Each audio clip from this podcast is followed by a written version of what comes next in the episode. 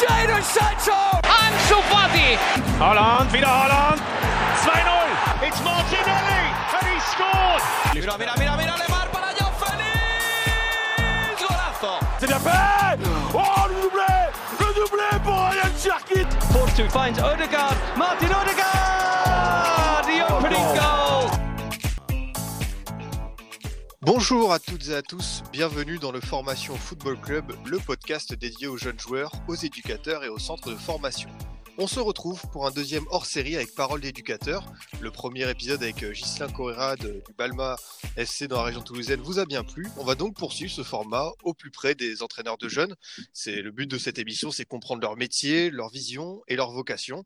Aujourd'hui, on part en région parisienne du côté de Montrouge avec Thomas Berlette, entraîneur des 17 nationaux. Comment ça va, coach? Bah, ça va très bien. Je te remercie de l'invitation. Voilà, écoute, euh, je suis très heureux de t'avoir dans, dans l'émission, prêt à nous parler de, de ton rôle au quotidien au sein du, du Montrouge euh, FC. Bah, toujours prêt pour parler de foot. C'est toujours un sujet où on peut parler très longtemps quand on est passionné, donc c'est cool.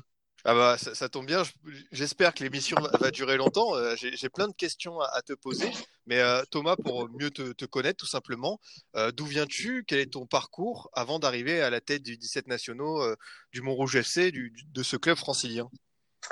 Alors moi, j'ai 36 ans cette année déjà. Je suis mon, métier de base, c'est éducateur spécialisé, donc dans un ITEP, qui est une école spécialisée pour les enfants et des troubles du comportement.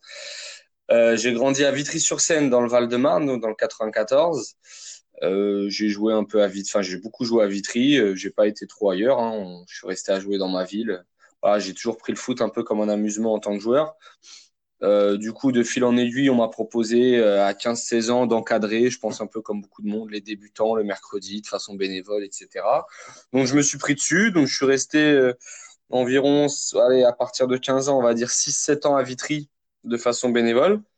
Donc euh, débutant, euh, poussin, benjamin, et les dernières années, j'ai fait euh, les moins de 17, euh, moins de 17, euh, et la dernière année, je suis parti en moins de 15, enfin moins de 13 à l'époque d'ailleurs, parce que l'équipe venait de monter en excellence et qu'il fallait un diplôme, et j'étais le seul au club à avoir ce diplôme-là.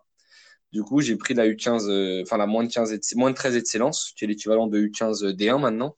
Mhm. Et avec le diplôme de ça, bah là, on commence à rencontrer des, des clubs un petit peu plus, on va dire, grands, parce que moi, je entraînais plutôt en district, en D2, D3, D4, des trucs comme ça. C'était vraiment de l'amusement.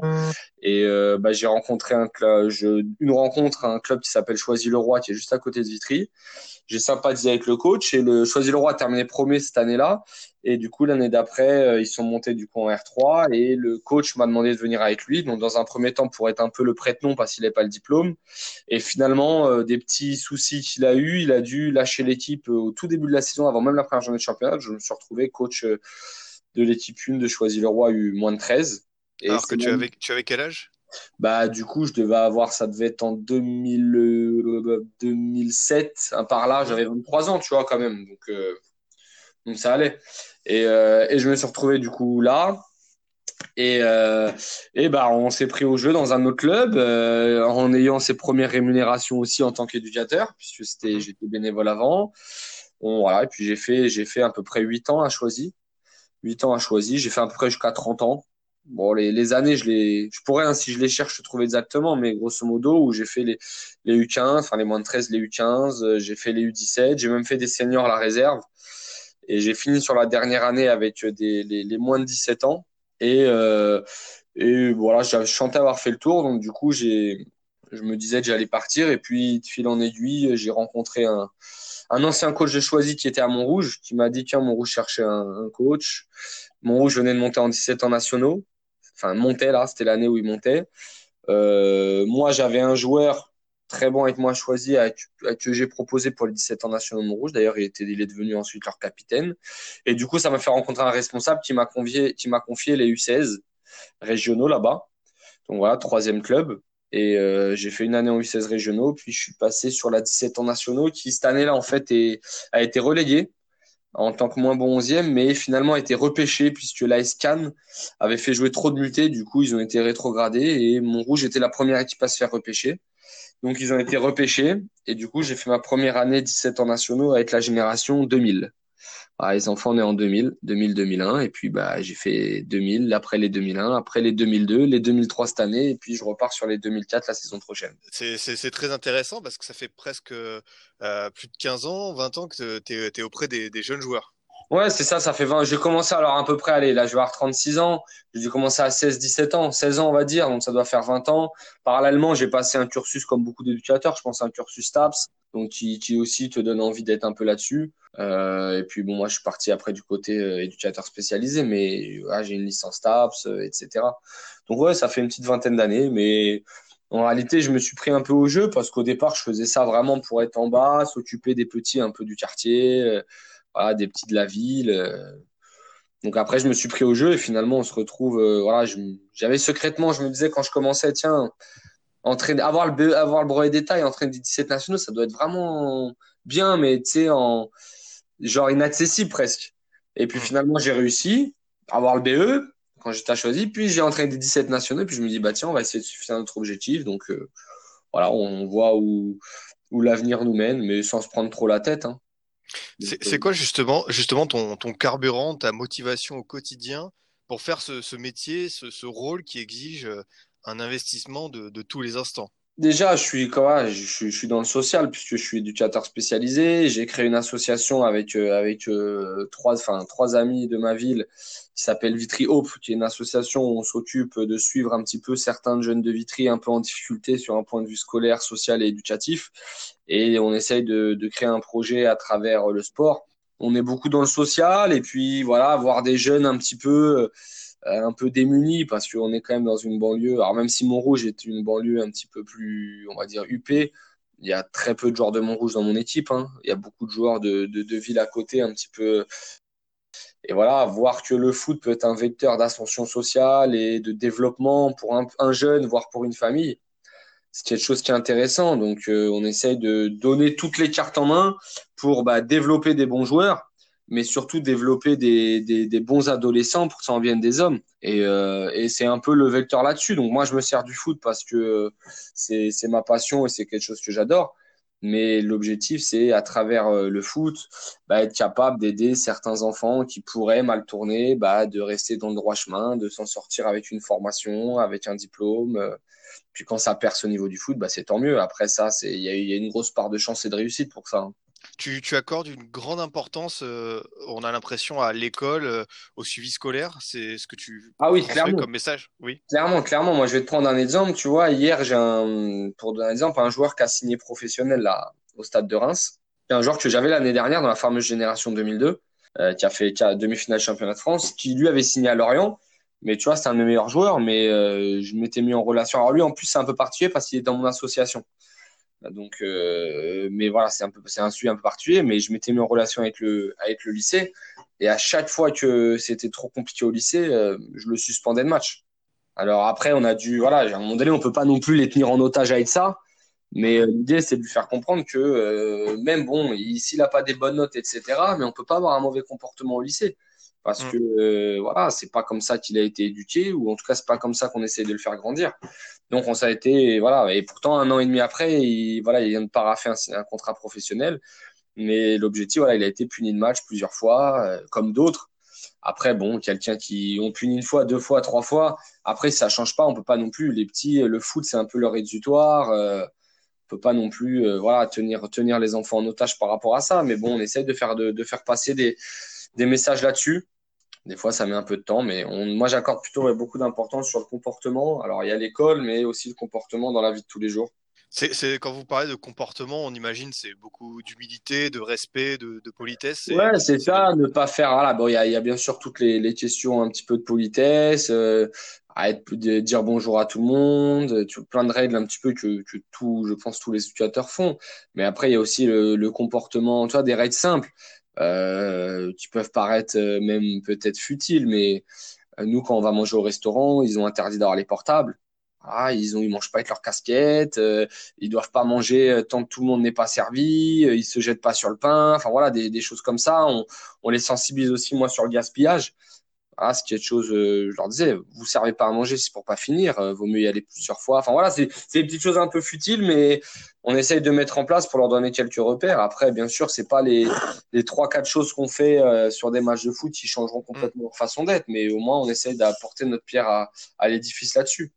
C'est très intéressant ce que, ce que tu tiens comme discours, dans le sens où le football reste un, un vecteur d'intégration très solide en, en France aujourd'hui. Ben, c'est ça, mais c'est des choses simples. Les jeunes de nos jours, surtout de, de, de banlieue un petit peu, ils n'ont pas les mêmes codes. Ils se rendent pas compte que, euh, par exemple, marcher à 3 ou à 4, casquette, etc., avec la musique à fond sur le téléphone, ben, c'est pas un bon message qu'on envoie à la société. Alors, même s'il faut pas forcément se conformer euh, à tout ça, mais on peut aussi être un peu plus discret et il y a plein de, y a plein de choses qui permettent peut-être d'être mieux dans la société. Et on essaie de leur donner les bases. Après, on est, on n'a pas la prétention de remplacer les parents ni l'école, etc. Mais on fait partie de ça. Après, c'est pour ça qu'aussi il y a beaucoup de parents qui, qui nous appellent parce qu'il y a un problème à l'école, parce qu'à cause du foot, le petit bah, ne fait n'a pas ne fait pas ses devoirs ou parce qu'il est rentré tard, etc. Donc après, on essaye de jouer un peu notre rôle. Mais bon, tu, tu tiens un discours à des jeunes de 16-17 ans, c'est pas parce que tu leur dis les choses que c'est fait. Après, tu de les sensibiliser. Hein. Au moins, on joue notre rôle à fond et puis on voit, on voit ce que ça donne derrière. Tu, as commencé à, parler de, gaspillage et donc d'alimentation. Justement, euh, comment vous faites euh, Parce que U17 nationaux, peut-être que certains auditeurs ne se rendent pas compte, mais c'est un niveau d'exigence où il y a beaucoup de compétition pour gérer l'alimentation de ces jeunes. On sait qu'il peut avoir la tentation des fast-food. Est-ce que, euh, en gros, c'est possible pour vous de les accompagner au niveau de la nutrition? Bah, C'est compliqué. En réalité, nous, on essaie de mettre les bases de nutrition, surtout. notre, rôle, c'est de leur dire bah, l'alimentation ferait, pas, ferait partie de la préparation invisible. Et c'est des choses qui parfois, bon, peut-être pas en 17 internationaux, mais encore que, encore que, mais qui à haut niveau font beaucoup de différence entre un joueur qui, qui a une bonne carrière, une bonne hygiène de vie et, et le reste. Après, on peut que les sensibiliser sur la nutrition, sur le sommeil, sur euh, la récupération, sur euh, voilà, les, les, éviter les excès, etc. On peut que les sensibiliser. Donc, on se dit qu'à force de rabâcher le discours, ben, à un moment donné, ça va rentrer. Maintenant, on les flique pas. Euh, et voilà, faire comprendre à un enfant quand tu te déplaces euh, et que tu as rendez-vous à 6h30 du matin, que le petit s'est couché à 3h du matin, quand bien même il va dormir dans le, dans le car, c'est pas la meilleure pour gérer la performance. Alors ça l'est moins grave quand tu es un rouge en 17 ans nationaux dans un club amateur. Mais si nous, notre objectif, c'est de leur donner les clés pour déjà se faire repérer par un club professionnel et ensuite y arriver. Parce que signer en centre de formation, euh, c'est c'est tout sauf une finalité. Hein. Il y en a tellement qui signent et qui, qui, qui échouent. L'idée, c'est justement de leur donner les clés pour qu'ils y arrivent derrière. C'est quoi justement ces, ces clés pour euh, euh, comment dire se donner le plus de chances possible d'arriver au niveau professionnel? Est-ce que c'est euh, les intégrer dans un bon collectif? Euh, euh Comment est-ce que vous y prenez? Les, les, clés déjà, bon, c'est de, de, se développer au niveau footballistique notamment sur les sur le, le fait de se professionnaliser, c'est-à-dire que bah, s'habituer à travailler la vidéo, s'habituer à comprendre le jeu de façon globale et pas seulement que son poste, les habituer à, à, à réfléchir sur des problèmes tactiques de match, sur des extraits vidéo, des images, les habituer à comprendre une préparation physique, voilà, parce que c'est pas parce qu'on s'entraîne tous les jours qu'on sera préparé, il y a des temps de repos, etc. Les habituer à comprendre que le sommeil, la sieste, etc. sont des, des facteurs importants. Euh, l'alimentation, eh ben, ça joue. Même si quand on est jeune, on se rend pas compte, on mange tous les jours au McDo, euh, on pense qu'on peut, mais à ça, à, terme sur le corps, ça a des effets aussi néfastes. Euh, leur faire comprendre que euh, jouer à la PlayStation jusqu'à 2 heures du matin la veille d'un match, même euh, en général, mais surtout la veille d'un match, bah, c'est compliqué, que la chicha aussi, c'est pas le meilleur moyen de, de, préparer une carrière professionnelle.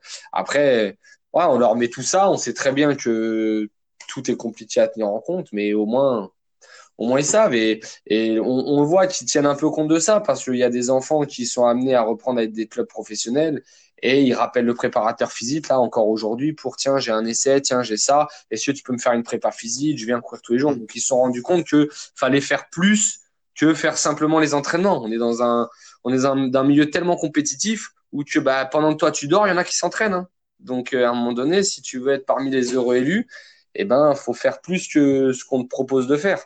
Donc faut se prendre en main et être être moteur de sa carrière. Donc on essaie de on essaye vraiment d'aller là, d'aller là-dessus avec les jeunes.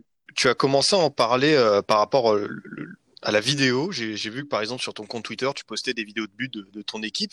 Quelle place pour euh, la vidéo, pour la technologie dans, ton travail? Alors nous, elle a une place importante. Alors moi, j'utilise la vidéo. Nous, on est avec un logiciel qui s'appelle Bipro 11, qui est un logiciel, si je me trompe pas, coréen, mais qui est. Il y a Samsung derrière, si je te dis pas de bêtises.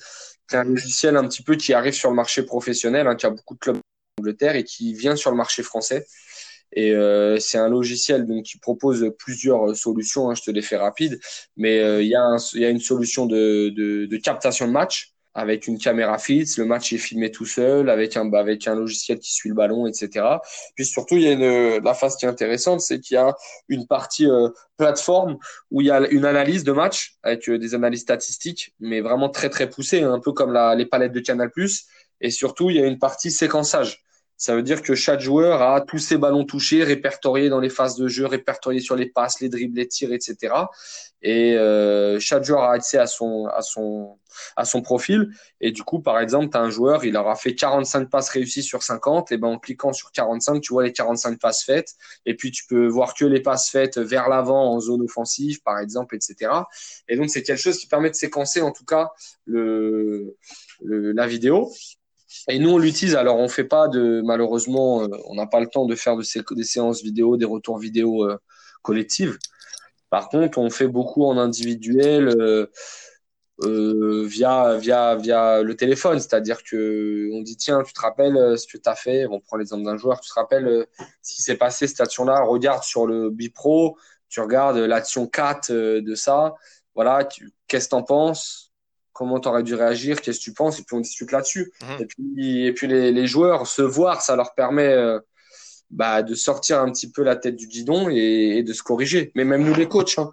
Mhm. dire que combien de fois, moi, j'ai j'ai une, une analyse de mon match, et en le revoyant une deuxième fois euh, à froid, voire le jour d'après, eh ben, j'ai une analyse qui est légèrement différente, parfois même sur certains joueurs me disait mais lui il n'a pas été bon. Et en fait finalement il a été bon. Et, donc c'est quelque chose qui est important qui permet de, de voir les choses en sortant du contexte euh, compétition et du coup euh, de plus se focaliser sur la formation et l'apprentissage. Donc on utilise beaucoup la vidéo là-dessus. Et puis moi je l'utilise aussi pour euh, pour construire les mes séances en tenant mhm. compte de mon projet de jeu. Parce que tu vois on regarde jamais l'adversaire. On a un projet de jeu qui est qui est plutôt défini, qui est, qui est découpé en plusieurs, en plusieurs euh, phases, qui est assez long. Et bon, ça me permet de faire un retour de savoir où on en est dans le projet de jeu. Est-ce qu'on peut passer l'étape suivante pour complexifier un peu ce qu'on propose aux adversaires? Euh, justement, ce, ce, projet de jeu, alors je sais pas dans quelle mesure tu peux m'en parler, mais c'est quoi ton schéma tactique préférentiel? Euh, Comment tu l'appliques? Est-ce que c'est une philosophie, on va dire, stricte, ou est-ce que c'est ton ressenti par rapport aux joueurs que tu as? Comment ça se détermine tout ça? Non, alors ça, c'est une philosophie qui est plutôt stricte. Euh, je moi, je suis plutôt de l'école de construire un groupe par rapport à ce que j'ai envie de mettre en place. Donc, euh, et pas m'adapter aux joueurs. Après, c'est un projet de jeu, euh, moi, que, qui est propre à, enfin, qui est propre à moi, qui j'ai rien inventé dans le football, hein, mais qui, est, quelque chose qui est le, fruit, on va dire, de mes différentes années où j'ai eu un fil rouge un peu dans ma façon de vouloir voir évoluer mes équipes et ben plus les années passent, plus euh, on est mis en difficulté par certains trucs. Du coup, on essaye de comprendre comment mmh. corriger ça. Donc, ça rajoute encore une étape au projet de jeu, etc. Puis au fur et à mesure, euh, au fur et à mesure, bah, le projet de jeu se complexifie et amène des réponses à des nouveaux problèmes, et etc. Donc, c'est construit comme ça. Après, euh, la tactique en soi, euh, moi, je suis plutôt sur le 4-3-3, mais ça, c'est après, c'est un peu secondaire parce que tout est une mmh. question d'animation. C'est-à-dire que ça m'est arrivé avec le même projet de jeu de jouer en 4-2-3-1, 4-4-2, etc. Après voilà, je suis plutôt, euh, je suis plutôt sur des défenses à 4, plutôt sur un, un projet de jeu, euh, disons sur un plutôt un bloc haut avec un pressing à la perte, et après mhm. une gestion des transitions, soit transition rapide, soit transition attaque placée.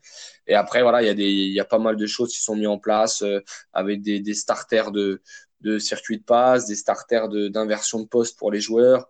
Donc euh, il y a plusieurs choses qui sont mises en place. Par contre, c'est un cadre euh, qui est défini, mais avec beaucoup de liberté. C'est-à-dire que, pour essayer de te résumer ça rapidement, on confronte les joueurs à beaucoup de situations, problèmes, et on amène le joueur à trouver deux, trois, quatre, cinq solutions pour répondre à cette situation problème-là. Donc, on identifie un certain nombre de situations problèmes selon où est le ballon, selon plein de choses.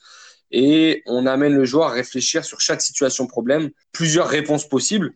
Les réponses qui sont euh, faites selon bah, l'adversaire, selon le ballon, selon le, le, le, temps du match, selon le déplacement de ses coéquipiers, selon certains starters. Et nous, notre rôle, c'est de faire réfléchir l'enfant euh, pour qu'il donne bah, la meilleure réponse au bon moment, euh, le plus rapidement possible. Donc après, on est tributaire des joueurs. Mais voilà, c'est ça. Donc il y a, y a une base euh, tactique, forcément mais euh, il y a beaucoup de liberté laissée aux joueurs. Et l'idée, c'est de l'amener à réfléchir et comprendre, comprendre le jeu et comprendre comment on peut répondre, enfin résoudre ces situations-là. Merci pour, euh, pour cette présentation complète. Dans, dans ces situations où tu dois trouver des solutions, quelle euh, part tu accordes, on va dire, à, à la fantaisie, au dribble euh, quelle, quelle, est ta vision par rapport à voilà, ce, on va dire, c'est garder ce côté instinctif chez les joueurs? Ah ben elle a une place totale. Hein. Nous, on donne un cadre. Après, le joueur, euh, il fait ce qu'il veut dans le cadre. Hein. Après, c'est sûr qu'on essaye de, de faire comprendre aux joueurs que le dribble, c'est plutôt dans le camp adverse. Après, il y a une totale liberté. Moi, on m'entendra pas un joueur dire de pas dribbler. Par contre, euh, il dribble pas dans la bonne zone, pas au bon endroit, pas de la bonne façon. C'est moi qui dois lui amener à comprendre que pourquoi ça va pas marcher là ben, parce que c'est peut-être pas le bon dribble, parce qu'il n'est pas bien exécuté, parce que à ce moment-là, ben, peut-être qu'il fallait pas dribbler, parce que c'est pas dans cette zone-là qu'il faut aller dribbler, parce que voilà, c'est à moi d'amener ça. Mais à aucun cas, il faut empêcher les dribbleurs de dribbler. C'est ah, les dribbleurs, les buteurs, les attaquants, c'est ceux qui font gagner les matchs. Donc il, y a une part d'instinct, il y a une part de créativité qui est propre à eux. Et ça, euh, l'idée, l'idée, en tout cas nous, de notre, projet, c'est d'amener le joueur à comprendre et à justement utiliser ce dribble de la meilleure des façons. Voilà, après, euh, bien sûr, il y a, le, joueur doit garder le dribble. Tu, me disais que du coup tu, tu, évolues dans une défense à 4 et j'ai l'impression que c'est ce qui arrive dans la plupart des équipes de jeunes. Très rarement, par exemple, je vois des, des, des équipes de jeunes évoluer à 5 derrière. Est-ce que par exemple ça s'explique par euh, le fait que ce schéma c'est plus pour des joueurs expérimentés, qu'il y a peut-être une notion tactique euh, plus exigeante pour l'avoir ou est-ce que c'est euh, plus bah, d'affinité après, en soi, ça dépend ce qu'on entend par là. C'est-à-dire que moi, c'est une défense à 4 de façon défensive. C'est-à-dire qu'on mm. défend à 4. Par contre, en position d'attaque, quand on a le ballon, on n'est pas 4 derrière. On est 2, voire 3. Ça veut dire que là, on est plutôt sur une défense à 2 ou une défense à 3. Donc, tout est une question de point de vue. Mais euh, une défense à 4, une défense à 5 défensivement, moi, c'est que mon avis. Je trouve que ça fait beaucoup de joueurs pour défendre. Je pense que plus, c'est que mon avis encore une fois, hein, plus, On, plus on défend à beaucoup, plus on favorise l'attaque adverse pour moi. C'est-à-dire que, OK, nous, on a l'impression de se sécuriser, mais vu qu'on a plus de joueurs en bas, bah, on a moins de joueurs là-haut. Et du coup, l'équipe adverse peut, elle, bah, se dire, tiens, il y a moins de joueurs qui restent là-haut, donc on peut attaquer plus. Pour moi, c'est un rapport de force. Mm.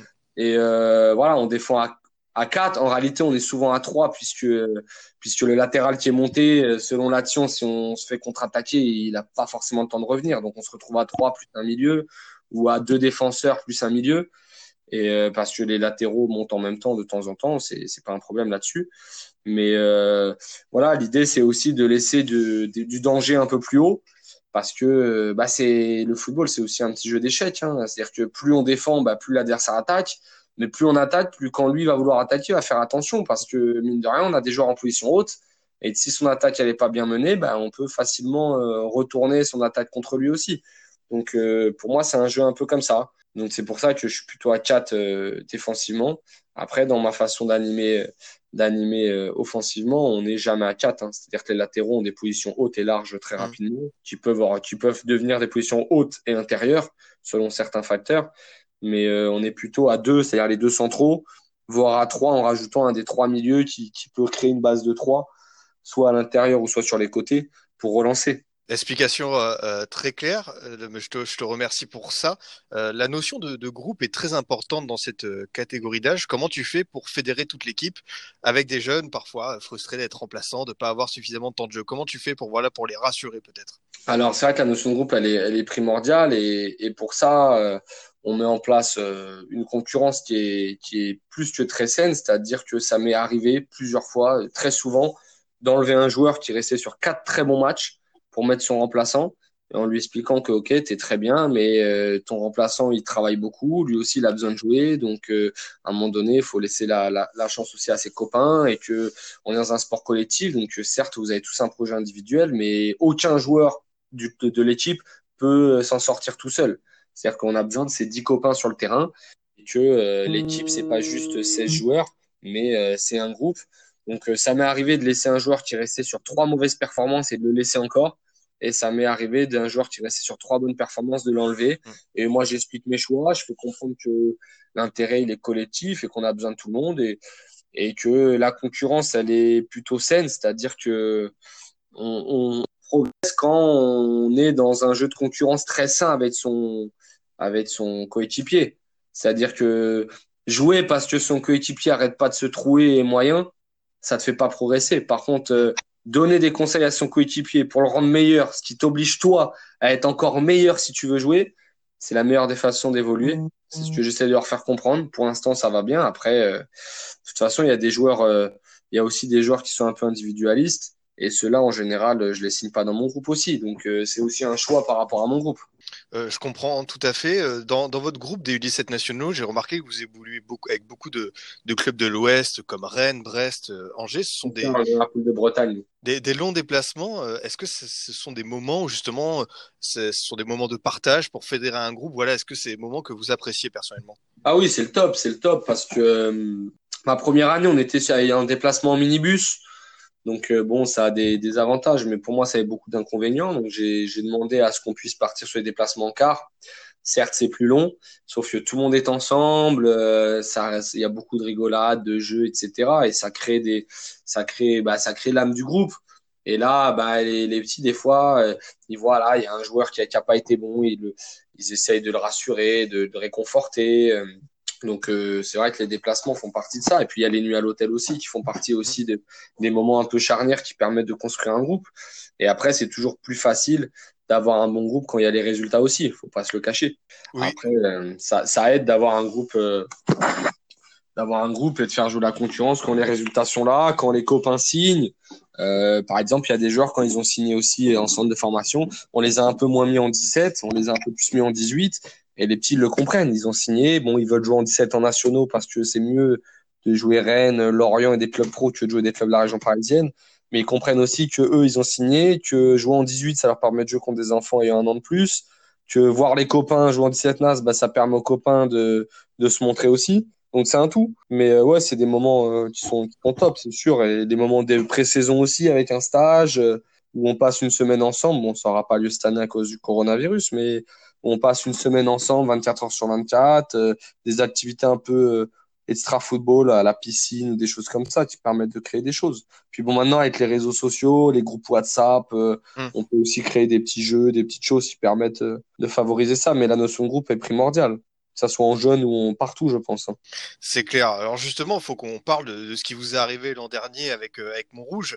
Euh, le club a atteint les demi-finales des, des, championnats U17. Euh, pour un club amateur, c'est un vrai exploit. Je pense que certains auditeurs peut-être s'en rendent pas compte. Euh, comment ça s'est passé? Qu'est-ce qui a fait la différence pour que vous atteigniez ce, ce niveau-là? Eh ben, ouais, c'est un vrai exploit. Mais même, enfin, je veux dire, arrêter. Moi qui étais au, au cœur du, des choses, on s'en rend pas compte non plus. Hein. On suit sa saison, on s'en rend pas compte. C'est qu'une fois que c'est fini, on se rend compte que, ah quand même, finalement, c'est, quelque chose de grand ce qu'ils ont fait.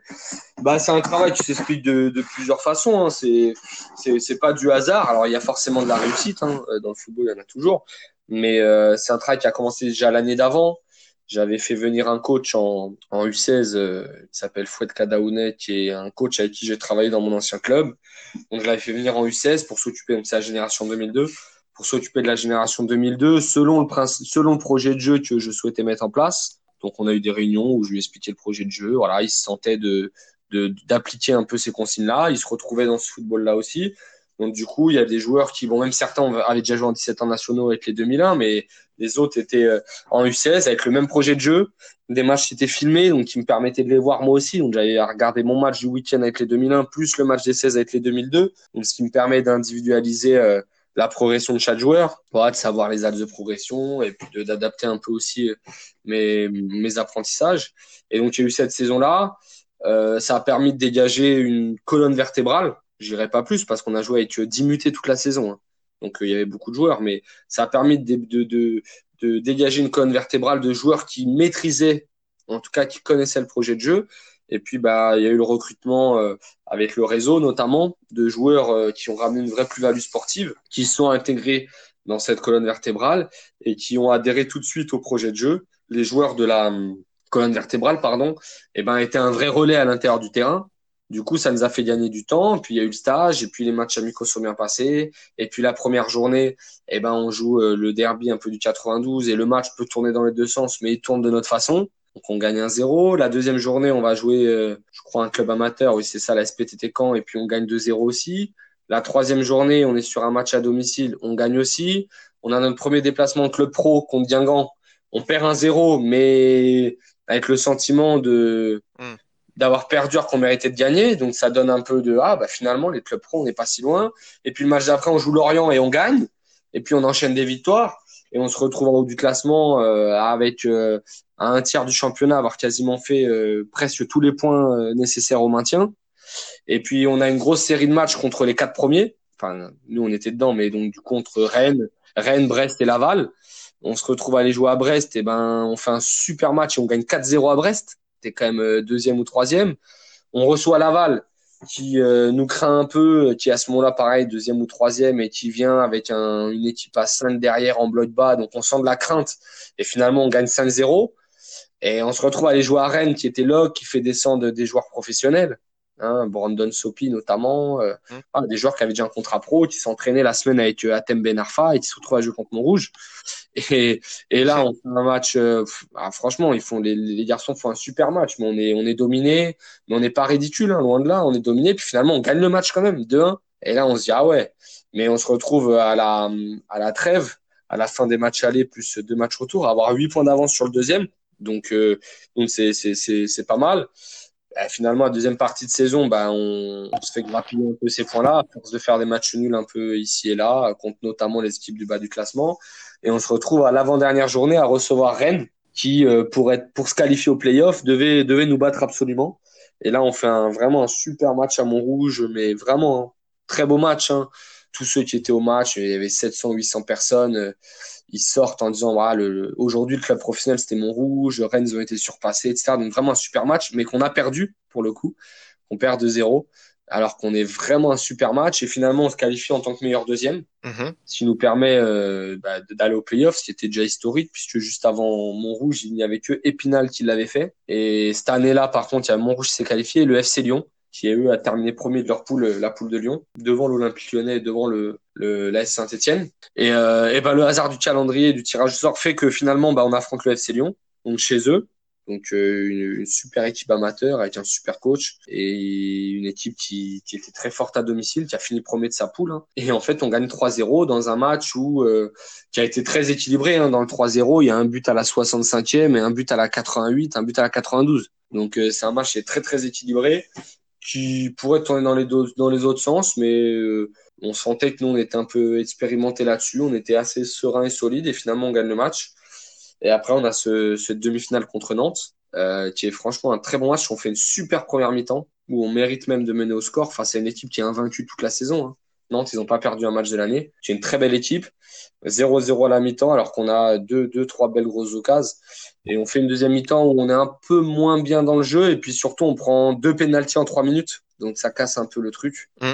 Euh, du coup, en plus, le premier penalty, il est euh, bon très généreux, on va dire. Et euh, on reprend un autre penalty juste après où il y a complètement faux. Donc on est mené 2-0. Voilà, on a un peu la, la tête euh, la tête sous l'eau et puis on pousse un peu pour mettre le, pour essayer de revenir à 2-1. Finalement, ils mettent le troisième et puis on prend un quatrième en fin de match. Mais ça reste une belle expérience. Ben merci pour pour ce récit passionné. Je me suis pris comme sur Football Manager, je suivais, je, je, attentivement votre récit, c'était très intéressant.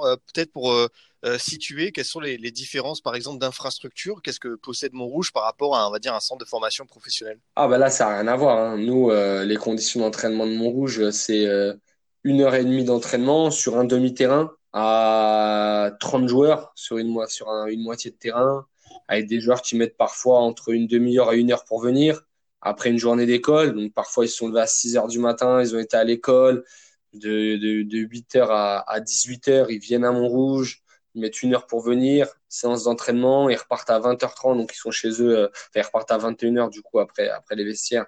Ils sont chez eux à 22h, 22h30, voilà, faut manger, retourner ça. Donc euh, voilà, après on a eu en cours de saison l'acquisition de buts mobiles, mais on n'avait même pas ça au départ. Donc euh, contrairement à un centre de formation qui eh ben, récupère ses joueurs à 15h par exemple, euh, qui finissent l'entraînement à 17h, les petits à 18h en de ou à 19h, ils ont fini leur journée, l'école, tout ça, la récupération, ils ont des kinés, des ostéopathes, des médecins, euh, dès qu'ils sont blessés, on les emmène à l'hôpital, faire les radios, tout ça, alors que nous, les blessés, euh, c'est au bon vouloir des, des, enfants et des familles, des conditions qui sont compliquées et, et pour et les petits arrivent à se surpasser. Donc après, par contre, on a des beaucoup d'enfants qui ont petits peut-être parce que justement à 17 ans ils sont encore en club amateur là où certains ont voilà ça fait trois ans qu'ils sont dans le cursus pro on a parfois tendance à avoir du mal à se remettre au, en danger au travail. Donc c'est ça a d'autres avantages mais les conditions de travail elles sont différentes. Même moi enfin même nous en tant que coach nous on vient coacher euh, après une journée de 8 heures de travail. Euh, des fois, pour certains, euh, ça s'est mal passé au travail, donc euh, on arrive à l'entraînement, on est un peu énervé, fatigué, mmh. Là où un coach de centre de formation, bah, il, il, est au bureau le matin, il peut préparer sa séance tranquillement. Euh, ah, c'est des conditions qui sont complètement différentes. Hein. Vous espérez des améliorations possibles Je sais pas d'où est-ce que ça peut venir? Est-ce que c'est le ministère des Sports? Est-ce que c'est la ville, la, le département euh, pour, euh, Comme vous avez des bons résultats chez les jeunes, est-ce que ça pourrait vous permettre de grandir? Non, non, je pense pas que nous, on a. Enfin, moi, j'attends rien. Je pense pas que ça puisse évoluer. Après, tu as des clubs qui sont un peu semi-amateurs, qui arrivent à mettre en place une sélection sportive, donc avec des classes à horaires aménagées, des choses comme ça. Ça serait vraiment ça l'évolution. Après, nous, à Montrouge, c'est pas trop possible pour diverses raisons, mais euh, voilà. Après, c'est le c'est le lot du quotidien. On, on, fait le travail comme ça, on se plaint pas. Euh, on est on n'est pas les seuls. Hein. La plupart des mm. clubs amateurs, ils ont des conditions assez assez compliquées, mais euh, mais c'est une bonne chose. Ça ça permet aussi de voir au de, de mettre les petits dans la difficulté et, et puis c'est à eux de voilà. Ils veulent prendre la place de ceux qui sont en centre de formation. Il faut faire deux fois plus dans des conditions plus difficiles. Mm. donc c'est aussi un mental à travailler donc c'est important. Dans cette région parisienne où il y a une concurrence euh, extrême et un vivier impressionnant, euh, comment fait le FC Montrouge pour se démarquer? Est-ce qu'il y a quelque chose de particulier que ce club a en plus? Bah, euh, On est dans une, la région parisienne où il y a vraiment énormément de bons clubs, énormément de bons coachs et beaucoup de clubs qui travaillent bien. Euh, Montrouge, on a la chance d'être en 17 ans nationaux. Ah, on n'est pas les seuls, hein. il, y a, y a 10 ou 11 clubs parisiens. Par contre, euh, on n'est pas beaucoup dans la zone Montrouge. C'est-à-dire qu'il y a la CBB qui est un peu plus haut euh, géographiquement. Et on a Gobelin qui vient de remonter d'ailleurs, qui est un petit peu plus bas. Mais sinon, c'est vrai qu'on est trois clubs pour une grande partie de, de, de l'Ouest parisien. Donc on a l'avantage du niveau. Après, euh, on, on, arrive à récupérer, euh, à récupérer des joueurs de, très bons clubs qui ont très très bien travaillé. C'est d'ailleurs pour ça qu'à chaque fois qu'un qu joueur signe, on, on associe euh, la signature à la, à ses anciens clubs, hein, puisque nous, on est vraiment plutôt un club tremplin qui permet de, de, récompenser, de mettre en lumière le travail de tous les clubs parisiens. Et il y en a vraiment beaucoup qui bossent très bien. Donc euh, voilà, c'est le niveau qui nous met en, qui nous met un peu en lumière. Après peut-être euh, bah, maintenant les résultats, puisqu'on parle de la saison dernière avec les playoffs, mais cette année, euh, à la fin, avant l'arrêt du championnat, on est deuxième à deux points. Oui, c'est vrai. On n'est pas loin non plus. Voilà, donc il y a ça, le, fait qu'on propose euh, globalement, hein, là c'est pas moi qui le dis, mais euh, on propose un jeu qui est quand même attrayant, voilà, avec beaucoup de buts, euh, beaucoup de choses, donc qui permet à, bah, aux spectateurs de, de voir des, choses intéressantes, qui permet à des joueurs d'avoir envie de venir jouer chez nous parce qu'ils savent qu'on joue d'une certaine façon et que et que et que ça permet de, de, prendre du plaisir. Et puis on a les conditions de déplacement, comme je t'ai dit. Hein. Nous, on est plutôt bien avec euh, déplacement en car, nuit à l'hôtel, repas au restaurant. C'est pas le cas de tous les 17 ans nationaux parisiens. Donc après, Montrouge, comme c'est vraiment la seule équipe au haut niveau national, même si maintenant on a la chance d'avoir des seniors qui sont montés en R1, espérant que ça aille un peu plus haut, mais bah, du coup, le club euh, met beaucoup d'importance sur cette équipe-là. Alors qu'il y a d'autres clubs amateurs qui travaillent très très bien, comme Drancy, comme, euh, comme Montfermeil notamment, mais qui eux ont déjà des U17 nationaux, des U19 nationaux et des seniors, euh, alors pas pour Montfermeil, mais pour Drancy, des seniors en national aussi. Donc euh, c'est plus dur financièrement peut-être. On, est, on, a, on a la chance hein, vraiment d'être dans, un, dans une région où, où il y a beaucoup de bons clubs. Bon, il y a beaucoup de bons joueurs, il y a beaucoup de bons clubs, il y a de, beaucoup de très bons éducateurs. Et même si c'est vrai qu'il y a des petites guerres parisiennes entre clubs, etc., globalement, les, les, vraiment les bons éducateurs, ils sont pour euh, favoriser euh, l'émergence de, des jeunes à un haut niveau. après, il y a toujours l'éducateur qui veut garder le joueur, même si c'est pour jouer quatre divisions en dessous du niveau où il mérite. Je pense que ça, c'est partout en France.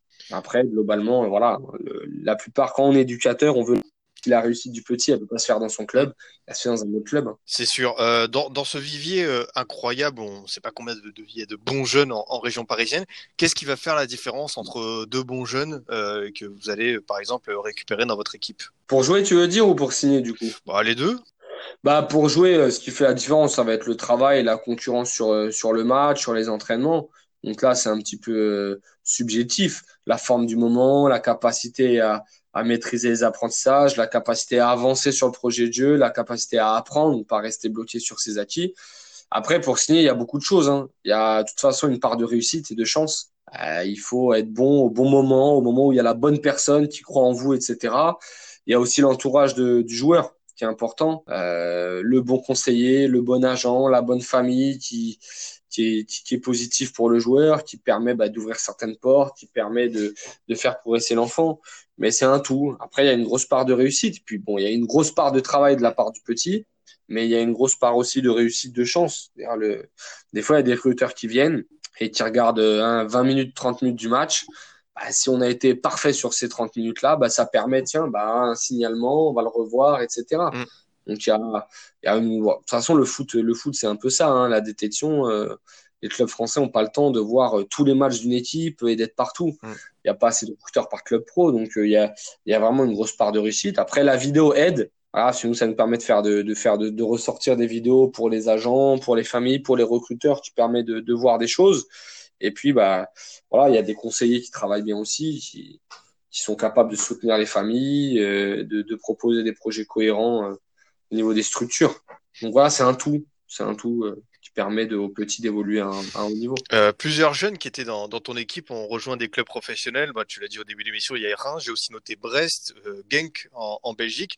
J'imagine que ouais, c'est -ce c'est une grosse fierté pour toi?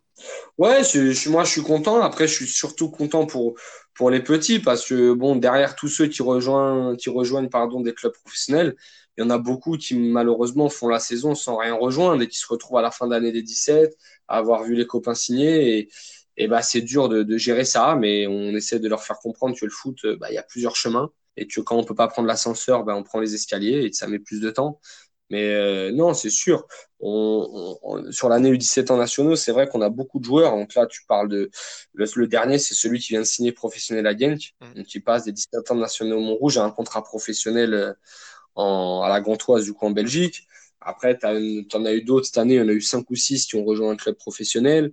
L'année dernière, il y en a eu un peu plus parce que c'était une grosse saison qui a été à son terme. Il y en a eu une dizaine, même douze, je crois. Donc après, c'est ouais, c'est content. Après, plus que le sentiment de fierté, c'est euh, euh, c'est le sentiment de d'être content d'avoir participé à l'évolution et au changement de la vie d'un jeune. Même si euh, c'est pas parce qu'ils ont signé à Montrouge que c'est grâce à Montrouge et à, au coach de Montrouge. Clairement pas. C'est-à-dire que nous, on arrive à la fin d'un d'une chaîne, euh, mais euh, c'est tout aussi bien les autres coachs. Après, on a la chance nous d'évoluer à un haut niveau qui permet de, de montrer les petits, mais mais c'est voilà, c'est le sentiment de d'être quoi, d'être content pour le petit, ah, il n'y a rien de plus plaisant quand là hier là je reprenais l'exemple d'un joueur qui était là il y a deux ans enfin l'année dernière du coup et euh, qui vient de signer professionnel et de voir la famille hyper contente. Euh, vous remercier comme si vous y étiez pour quelque chose alors qu'en soi à part avoir fait son travail on n'y est pour pas grand chose mais euh, voilà c'est ça qui est, qui est hyper satisfaisant euh, ces jeunes qui sont, qui sont partis loin de Montrouge, vous gardez un contact, le club, euh, toi, vous gardez un contact avec eux, un lien précieux? Oui, oui moi je garde un contact, alors même avec les joueurs qui sont partis pour des clubs amateurs. Hein. Donc il n'y a pas un tri en, mm. en disant on garde à être peut-être les futurs pros. Même ceux qui sont partis club amateur, y a on a passé une année ensemble, qui est une année quand même à quasiment 180 euh, séances selon les années, et 26 matchs de championnat, plus une quinzaine de matchs amicaux, des heures de quart des heures de discussion au téléphone, des heures de vidéo. Donc euh, il y a forcément, ah, c'est un peu plus qu'une autre équipe où il y a que deux entraînements par semaine, un match. Il y a vraiment un relationnel, surtout c'est des enfants qui euh, bah, sont en fin de collège pour les plus retardataires, certains passaient même le bac. Donc euh, il, y y, a, une relation qui se crée, mais voilà, que ce soit pour ceux qui partent loin de Montrouge, ceux qui partent à côté de Montrouge, on garde le contact. Alors le club via les entraîneurs, mais plutôt nous, euh, mon adjoint, moi, euh, d'autres entraîneurs du club avec qui, euh, qui ont sympathisé avec les enfants. Et puis l'émergence des réseaux sociaux permet de rendre le lien plus facile. C'est-à-dire que moi, je suis contre rajouter les joueurs que j'ai sur les réseaux sociaux tant que ça sont mes joueurs. une fois que l'année est passée, bon, on, peut les rajouter sur les différents réseaux sociaux et, et, voilà, ça permet de garder le contact. Mais tant que c'est les joueurs, je le fais pas parce que j'ai pas envie de tomber sur quelque chose qui pourrait me donner une image mm. complètement faussée. Ça m'a déjà arrivé. Hein. Euh, c'est pour ça que je le fais pas. Hein. J'avais des joueurs sur, sur Snap, par exemple, et euh, lendemain, rendez-vous 7 heures, et je vois que le petit a fait un Snap à 4 heures du matin. Donc après, même si, même si le petit, du coup, il y est pour rien, euh, nous, instinctivement, on se dit, tiens, il s'est couché à 4 heures du matin, donc à la première chose qu'il va rater en match, eh ben, ça va être à cause de ça. Alors que des fois, ça l'est pas du tout. Mais ça permet, ça, ça empêche d'être objectif. Donc, voilà, je préfère ne, ne, ne, pas être euh, avec eux là-dessus. Mais c'est comme aussi dans la saison, il y a un groupe WhatsApp avec les joueurs. Moi, j'y suis pas, par exemple, c'est mes adjoints qui y sont pour libérer la parole aussi. On sait que les joueurs, euh, les joueurs sont plus loquaces, on va dire, quand il s'agit de parler à l'adjoint. Et c'est un groupe où il y a, voilà, ah, il s'agit pas de dire euh, mon adjoint euh, censure si sa parent, euh, on a perdu à cause de lui, etc. Mais voilà, si un joueur qui a des états d'âme, qui comprend pas pourquoi il joue, il peut le dire, il peut appeler mes adjoints. Euh, mm. on, laisse la parole grande ouverte et, ce groupe-là permet de libérer la parole et des choses que, voilà, mon adjoint me dit les choses qu'il pense intéressantes pour moi. Et puis il y a des choses qu'il garde pour lui qui restent son secret avec les autres joueurs. Et je pense que ça fonctionne bien comme ça. Et, la réussite des 17 nations de Montrouge est, est en grande partie liée au travail de Rafi, qui est mon adjoint, qui, fait un super travail auprès des jeunes là-dessus. En plus du travail du préparateur physique euh, qui nous prépare des, machines de guerre. Mais voilà, c'est pour ça, c'est un, une réussite qui est totale. J'ai la chance d'être bien entouré et, ça facilite le travail. Sur ces, sur ces bons mots, euh, Thomas, euh, j'espère que tu as pris du, du plaisir à faire cette émission en ma compagnie. Clairement, en tout cas, énormément. Avant de se quitter, est-ce que tu as quelque chose à, à rajouter? Peut-être un message je sais pas, aux jeunes ou aux éducateurs qui peuvent nous écouter? Bah après le message, ça fait un peu vieux vieux sage de, de faire un message comme ça, mais euh, non un petit partage d'expérience. Je pense que voilà nous les éducateurs, faut pas oublier euh, qu'on est là pour les enfants et certains l'oublient. Beaucoup d'éducateurs se mettent en avant à travers les enfants, mais voilà, on est là pour les enfants. Bien sûr que c'est toujours plaisant d'être reconnu à travers son travail, à travers une signature, à travers ça mais il faut pas oublier de faire les, bons choix aussi pour les enfants. je disais tout à l'heure, hein, retenir un joueur euh, pour se faire une bonne équipe, alors que le joueur pourrait évoluer à un très bon niveau. J'ai été de ce côté-là. Hein. J'ai eu des équipes en R2, R3 et des, des clubs qui venaient plus haut. Et avec le manque d'expérience, ben moi aussi, je voulais à tout prix les garder pour avoir une bonne équipe. Finalement, avec le recul, tu te retrouves que finalement, notre objectif, c'est de d'aiguiller euh, les petits de la meilleure des façons. Et bah, si c'est à jouer dans notre club, tant mieux. Si c'est jouer dans un autre club, bah, c'est bien aussi. Donc voilà, l'objectif, c'est de, de, maximiser la réussite euh, du joueur. Donc voilà, et puis ne pas oublier ça. Et puis après, le football, ça reste un jeu. Et le jeu, ça doit être un plaisir. Donc il faut mettre en place des, des séances un peu plaisantes et surtout des matchs où on se plaît. On plaît à regarder en tant que spectateur, on plaît à faire en tant que coach et on plaît à jouer en tant que joueur. Donc l'idée c'est ça. Après voilà, c'est une c'est ce que je dis là parce que 36 ans, ça fait 20 ans que je suis dedans. Euh, puis en plus j'ai un peu goûté au niveau national. J'ai j'ai pas toujours eu cette vision là non plus. J'ai aussi eu la tête dans le guidon dans des équipes euh, dans des équipes régionales où on joue la montée et qu'on veut absolument gagner, etc. Après voilà, je pense que le fait que je sois éducateur spécialisé et que tous les jours je suis je suis confronté à des situations vraiment d'une gravité, ça fait un peu relativiser sur le football et je pense qu'il faut pas oublier que le football reste un sport et un jeu. C'est vrai, ça reste cette notion de plaisir est, très importante. En tout cas, Thomas, j'ai pris beaucoup de plaisir à faire cette émission avec toi.